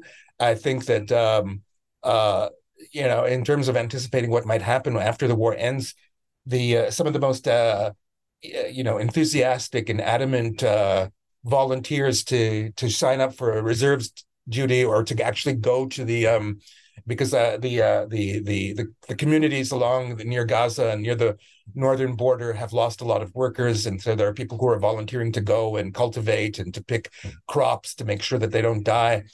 These are people who were part who were who were uh, who were like uh, opposing the uh, judicial reforms who were coming out in their masses. So they're you know they were accused by Netanyahu before this of not being patriotic uh, and now they're going to come up with the credibility of, of really being among the most patriotic people so that that I think they're going to be able to carry that into the um, into the debate going forward. Also, Netanyahu, it's I, I, don't. The guy's a survivor. He's uh, kind of amazing in terms of how he's uh, he's lasted this long. I don't see him surviving this. Not because I'm saying that he's personally is at fault. There, there, there are like arguments that saying that he was looking the other way for a, bun- a different whole bunch of reasons on October the seventh. None of that. Yeah, the whole focusing. I guess there was that issue with um, uh, thinking that Gaza was contained, basically, and right. also putting a lot of security forces into the West Bank. Um, exactly. And also, I, I know in Israel, and I don't know what it's like in the US, that's what I want to gauge here. In Israel, I've seen like protests by the the families of the hostages. It seems like he's catching a lot of heat there. Do you think there's also a contingent in the American Jewish community uh, that is very upset with Bibi, or? I don't know. I, mean, there, there, are people in the American Jewish community who have long been upset with Bibi. Whether that's intensified, uh, I'm not sure. I'm not sure. It's like I don't. I see people on the uh, American Jewish right here who are still very much um, pro Bibi. Uh, so, so I was, I, I was going to say, not to interrupt you, but I since I mentioned Jill Jacobs earlier, I was horrified seeing people, um, and it's just randoms on Twitter that are like, I think right wing Bibi supporters saying, "You can't be Bibi. That makes you anti-Israel. That is anti-Semitic." And I, I wonder how much those sort of right wing voices uh, matter right now. Well, you know what's interesting is I don't I don't know if they're listening to the uh, to the Israeli right because I'm seeing people who are previous. I mean, his his popularity has plummeted in Israel, and I've seen people on the on the right, uh, you know, just to, anecdotally in social media who used to be very uh, big boosters of Netanyahu, who are like absolutely exordiating him now in terms of academics. There's a guy named Martin Kramer who was pretty much center right, and like if you look at his po- postings now, it's just utterly, utterly like you know, you you failed, you have to go. And I think that that's, I don't think Bibi survives that. Whatever one says about the degree to which he was responsible for looking the other way, he was the prime minister at the at the worst breach of Israeli security in its history. Uh, Golda Meir, who was the, you know, the prime minister at the second worst breach of Israeli security, resigned, not because she necessarily felt that she was actually responsible for the breach, but because she was the prime minister. She had no choice. You couldn't preside over something like that and survive politically. So I don't know if like uh, I don't see how Netanyahu survives now. I don't know if he has the kind of sort of introspection that Golda had and he resigns himself or if he's forced out. But I, after this war is over, I just don't see him politically surviving. One thing I wanted to talk about was I, I know there's a lot of people in the American Jewish community right now that are very upset with figures like, um, say, Rashida Tlaib. And uh, because of the from the river to the sea. And I understand why people would react that way to that slogan. I think he talked with Robert Wright of Non-Zero about this. I don't think that Tlaib is calling for genocide. I mean, she is calling, I think, for a one state solution. And, you know, I think people can debate that. Um, but I, what I guess what I'm getting at is I think there's a lot of focus right now on uh, anti Semitism from the left or fear of anti Semitism from the left. Is there still, or is there an emerging fear about anti Semitism from the right in light of what's happened in the past few days with um, you know, Tucker Carlson came out and was talking about, you know, the Jewish billionaires didn't care about us and white genocide. And Charlie Kirk just did the same thing. Elon Musk. Uh, I know the focus has been on left anti Semitism uh, for the past month now for a lot of people, but do you think uh, there's also going to be more focus on right wing anti Semitism within the American the focus, Jewish community? Yeah.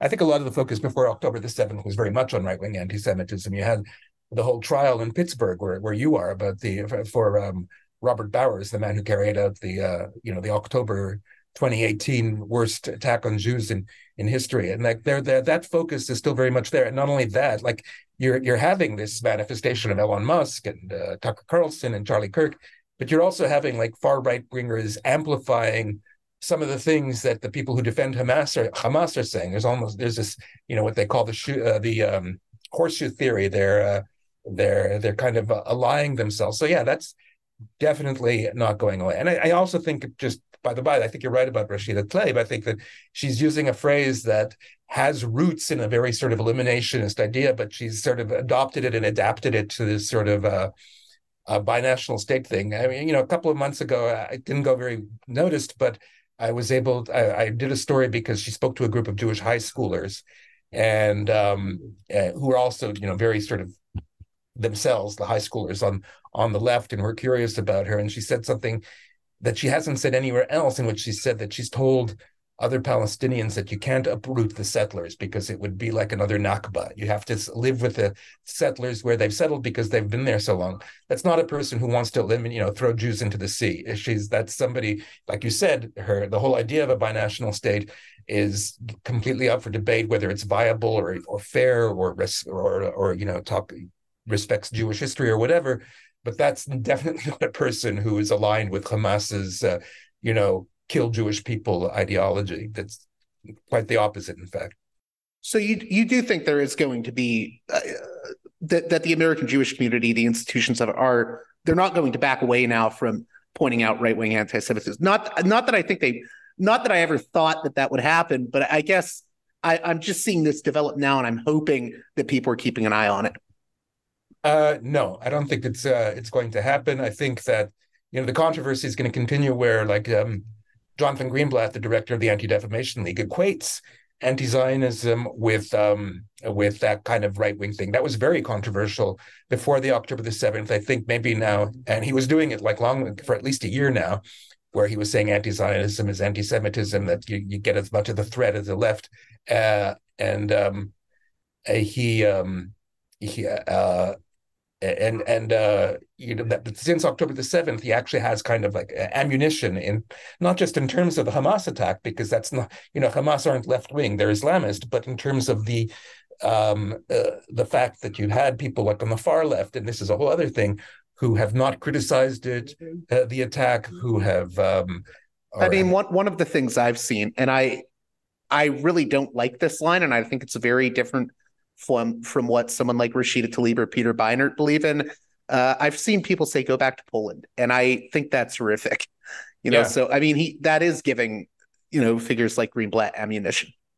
Yeah, yeah, yeah. There was a a professor at uh, at Université de Montréal in, in Canada, Montreal, who was um, uh, uh, who who said that and was fired for saying it. And that you know that's he's not somebody. He wasn't somebody who was on the right or who was Islamist. He was somebody on the left, and that's uh, yeah. That's that's definitely problematic from a, a Jewish perspective. No, I, I, I get all that. I'm saying I I I hope that that there won't be um, a turning of a blind eye towards the right wing anti-Semitism or thinking, oh, maybe we can work with this person who. I mean, it, so this has come up with the John Hagee being at the March right. for Israel. I was wondering if you'd want to comment on that.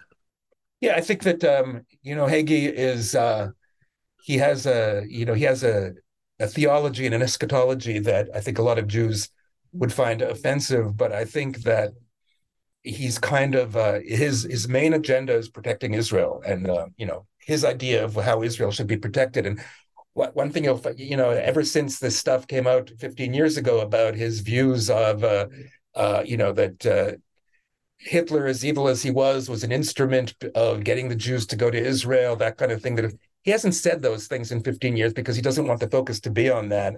And so, if you notice, he, there were a lot of objections to his uh, appearing at the March for Israel, but nothing he said was offensive. He kind of talked at the end, and um, so I, I, wouldn't put him in the in the category of people like Charlie Kirk and uh, Elon Musk. And in terms of your, you know, your what you're raising about the Jewish establishment, just you know, look at what the American Jewish Committee put it, put on on X, formerly known as Twitter, about Elon Musk. They were very very critical. They they they said that this is if they're not just critical of him for saying it they're saying this is promoting the great replacement theory which is a specifically far right wing theory that jews are somehow uh, you know, getting people of colors to re- people of color to uh, replace whites. So that shows, and, and, and ADL, which whom he specifically attacked, also said the same thing. And so you're, you know, their their focus is still um, they're still worried about the right wing. Okay, um, just a few more brief questions here. You know, one thing I I first became interested in um, a lot of this through the debates about Israel Palestine and, and just growing up around those debates for various reasons. Uh, and over the years, I knew a lot of Palestinians at first, and I've gotten to know a lot of Israelis since then, and you know, um, even just American uh, Zionists. And one thing that's very interesting to me is right now, both my Palestinian friends and my American Jewish friends both feel a sense of um, I keep hearing this line. I feel very alone right now. Yeah. Um, and it's interesting to me because I think they're both feeling that in their own ways. Uh, maybe you could talk about those feelings and why people in the American Jewish community have that feeling. I know you, you can't necessarily comment on the Palestinian side, but it's interesting because uh, just to, to, that, Elissa Slotkin, the Jewish uh, uh, congresswoman from Michigan who's running for the Senate, said she's had and Michigan has a big Arab American, Muslim American population. She said she's had conversation with Jews and Muslims and Arabs, and she came away from the same thing. They're all saying we we feel alone right right now. Uh, you know, in in the Jewish context, I, I do think it has to do with um, with just the the the failure to. It's two things. I mean, uh, what I found interesting is that you had like two, at least two um, far left, quite left uh, American Jews, uh, Joshua Leifer and Peter Beinart, who were uh, observant of the holiday uh, on which the Hamas massacre occurred. And I think uh, they kind of saw it acutely because if you're going, if you're in synagogue going to services in the holiday and Sunday night, I'm sure you're hearing from your friends that there's this horrible massacre that went on in um, in southern Israel. And then, um, and then what the thing, the first thing you do as soon as the holiday's over is you log in, you're not allowed to use electrical devices, you log on and you see just tons and tons of comments. And a lot of them were praising Hamas. And to see that in a in a single go, that was just, I think it was it was just rattling for them. It really uh, threw them off. And I think so that's a, a condensed version of I think what a lot of uh, Jews have felt in that they want an acknowledgement, you know, how however left they are, they they want an a, acknowledgement of how horrific uh, the uh, events of October the 7th were, and they're not necessarily hearing them from their friends on the progressive left. And so you're seeing, I think, you know, and I've seen this uh, also with my friends who are on the left, who are on social media. Some of them, not all of them, a couple of them are commenting every day on. Um, on, on the horrific effect of the war on Palestinian civilians, which is, of course, they're, they're right but they didn't comment on October the 7th, which is just, it strikes me as weird. Like, uh, why wouldn't you, why would you skip a, skip over that? And so uh, I think it's a, um, and that's like for a, you know i heard it from like one of my medical providers just a, a jewish person who uh, was just like knows who i am and started talking to about it that was exactly her um, phrase i feel so alone because uh, they uh, i think they were rattled um, not necessarily by the election of uh, Donald Trump per se, although I think some people were rattled by that, but the, by his equivocation after Charlottesville, realizing that you had a president who wouldn't completely unequivocally come out and condemn uh, a, a neo-Nazi, a deadly neo-Nazi march, and uh, and then seeing the violence that occurred during his term, not just in um, not just in Pittsburgh, but in Poway in California, and then of course there's like violence that's anti-Semitic violence that tire, tire that uh, targets other communities like in Buffalo or in El Paso, and just seeing that flourishing and feeling like you know scared that that's happening, not not quite understanding what's happening to on the Republican side, where uh, you know you had like a a very Jewish friendly party until 2016, and then uh, and then seeing it now crop up on the on the far left as well, uh, and uh, and and not seeing you know not feeling that the condemnation of of it is is uh, is robust enough from some sectors of the of the so-called moderate left. They're they're very Jew, the poll just came out. I think Jews are very very happy with the president, with Biden, and what he's done because he's been so robust and standing by Israel in this case and, and condemning the attacks. But um, uh, you know, like uh, so. Rashida Tlaib at one point, you know, and like I said, I don't think this is a person who wants Jews to be slaughtered in their place. But she she said, I, you know, on the floor of the when she was being censured, in Congress, she says, I hear the cries of Palestinian children as well as I hear the cries of Israeli children. But October 7th, she didn't say anything. She didn't say anything. She didn't put anything on social media. Uh, she put out a very equiv- equivocal statement, a very vague statement on October the 8th. Uh, and she, and so, you know, that's the kind of like the failure to speak that that for some, I think, is even more pointed and, and harder to take than the people who are on the far left who are praising Hamas. Uh, so I, I think that's where the aloneness comes from. In that regard, see, I hear the same thing from, you know, Palestinian and also Muslim friends. So right now, I am initially from Pittsburgh. Right now, I'm in Florida, and this place oh, okay. is oh, just horrible DeSantis land. Um, but you know, I have friends here in the Muslim community that had to. It was in our, you know, it was all over the news. Uh, this representative Michelle Salzman um, said all of them when she was one of the other congressmen basically said how many dead palestinians will it take and this michelle salzman said all of them and my muslim friends are like well why isn't anyone speaking up for us i just i guess what i'm pointing out is i find it very interesting that i think uh, jewish americans and muslim or just palestinian americans because i know palestinian christians as well I think are having a lot of the same emotions. And in a way, I think emotions are just too high right now for each of them to see that and maybe for there to be more dialogue.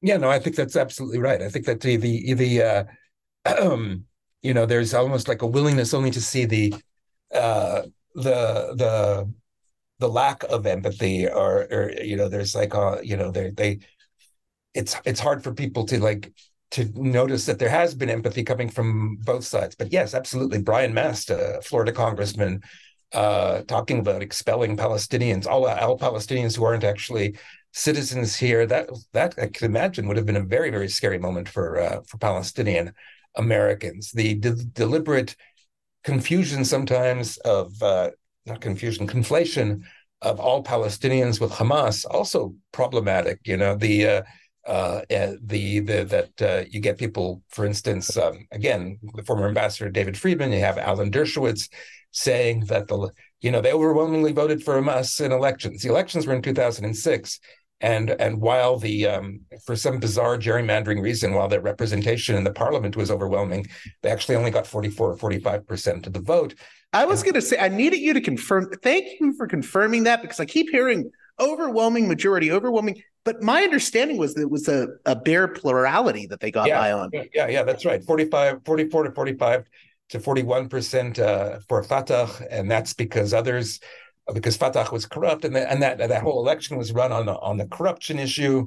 And um, and then polling doesn't even bear it out. The uh, you know the ironic thing is uh, that you get nobody has a majority, but Hamas gets is more popular in the West Bank than it is in the Gaza Strip. And you know, the assumption I think it's is that probably Gazans actually know what it's like to live under Hamas, so they they score very low when you have accurate polling among um, of Gazan Palestinians. So the the conflation um, and so, so seeing that conflation, I can see is going to be very worrying for Palestinians because you're you're basically it it looks as if you're trying to excuse uh, the um, uh, the suffering that the Palestinians civilians are undergoing. Uh, just two more questions. Uh, so even I, I'll be honest, even I've had, and I'm I'm sure you've had it too. I've had high emotions at times. I've, I keep telling people I feel like I've been on a roller coaster the past um, month, and it, I mean it's much worse for a lot of other people. But uh, you know, I I've uh, gotten angry a few times in the past month. I know when uh, Rabbi Woll died, you know, uh, may she rest in, in peace. You know, I just saw people saying, "Oh, this is Rashida Tlaib's fault," or arguing that it was a, a hate crime immediately. And as far as I know, they ruled that out. Um, I don't know if you have any updates on the Woll case, though. You know, they had a they had a person of interest that they arrested briefly, and then they had to leave, uh, let go after seventy two hours. She's a um, she wasn't a rabbi; she was the president. She was the lay leader of her um, of her synagogue. But oh, yeah, oh, my apologies. Uh, that's okay. The, so she um, I know there are no updates. I think, but the police, like you said, they've ruled out a hate crime. I think because they. Uh, my understanding was that she let someone into that house. It was probably someone that knew her. Right, and I think that's why they ruled out a hate crime. Uh, that uh, uh, she was found on the, you know, in front of her house, and they concluded that she'd come out of the house seeking help because she'd been stabbed to death, and so the the stabbing actually took I think it took place inside the house, so she would have, and there was no sign of forced entry. So and then looked, she she would have crawled out after. Right, right, okay. exactly. Right. Do you, do you think, uh, as a journalist, how important do you feel that your job is right now? Because, like I said, I mean, immediately after Woll uh, was murdered and it became news, people are immediately jumping, saying this is most definitely a hate crime. And I feel like you, as a journalist, we need people like you because there's a lot of misinformation and a lot of high emotions and people are just going to jump on a story and say this is what caused it. Do you feel like you as a journalist um, have a responsibility to be sort of clear and objective about all these things? Yeah absolutely. It's like you know the whole the point is to try and get the uh uh the information out as fast as possible i mean we had a little bit of a a crisis uh, a week or so ago when that man was knocked down and and, and died in in los angeles um, because it happened during a, a confrontation between Palestinian, pro-Palestinian, and pro-Israeli, uh, pro-Israel uh, protesters in Los Angeles. It wasn't clear exactly what happened, but the Los Angeles Jewish Federation was saying that it was uh, it seemed to have been a uh, a, uh, a deliberate attack, and so uh, you know we the Los Angeles Jewish Federation is not the police, and the police are now saying it was a deliberate attack. But at the time, the police weren't saying it; the Federation was. So we just, you know, we had to get the story out, but we also had to attribute it up to Wazoo, make sure that this is not what we're saying. This is what another organization is saying, and it's a fairly reliable. It's not an insane uh, outfit who's saying this, but they're saying this, so so we have to report it in that way. But that's like that's typical of any dilemma. You don't want to get ahead of uh, the news uh, you're getting a lot of. I, I'm surprised even responsibility responsible people, like you say, on the on the conservative side of politics are are angry that the police in uh, Detroit aren't coming out and saying that Samantha Woll's death wasn't a hate crime. It's but they're not saying it because like I I'm presuming they don't have any evidence so far that it was a hate crime and they're they're being responsible. I was going to say I wanted to uh, thank you for noting that with, with, that story of the man who fell down and and whatnot. Um, I think you've noted elsewhere that there was a a, a woman in with a Palestinian flag that ran up to try to help him. Yeah, so that was kind right. of a heartening moment. It was a very poignant moment that she, you know, that she immediately went to try and attend to him, and it's like a, it's it's really a, there's like a, it's one of those moments that really speak to like you know the humanity of our our times, and hopefully that you know something that will come out of that will emerge with when when this is all calmed down. I just wanted to ask you one last thing, and then I know I have to let you go, and I've already kept you a little bit over, but um you know, I was in Pittsburgh when the synagogue shooting happened, and I know that you went from DC. Uh, I think you were maybe even on vacation, if I read the article right, uh, that you you reminisced on this, but you ended up going from DC to Pittsburgh and immediately covering uh, the story. Uh, how did how did that story affect you, and what were the challenges of it? Because I think there's a poignancy in how you uh, talk about covering that story. Well, it was a, um, you know, getting in the the the the story itself was like a, it was very hard to cover at first because uh, it was just like I, you know, it was the the worst attack. You, you know, I'm I'm actually an immigrant here. I'm from Canada originally.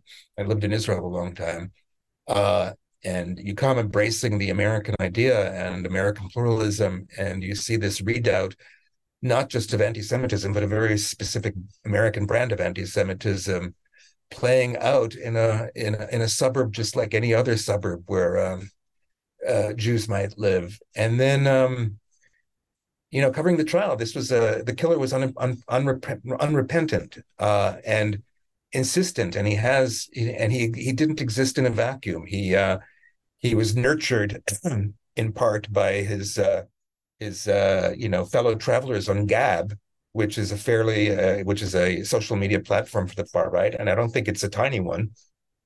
And he and he he fell into this uh, theory, and it was a and and then you had this uh, bizarre claim by the defense that his anti-Semitism is what proves he was insane because anti-Semitism is so alien. Well, unfortunately, it isn't. I mean, I, I really really wished I lived in the um, the fantasy world that the defendants, the defense lawyers lived in, where they where, they, where anti-Semitism is so bizarre that it can be classified as a form of insanity, but it, it, it isn't, and it's pervasive, and that was very that was hard to uh, you know and just sort of entering his world and entering his mind when i covered the trial there were people who did it every day. Godspeed to them. That was like it must have been very hard. I did it like about two or three days a, a week i think it averaged out to what was the biggest challenge for you in, in covering that story?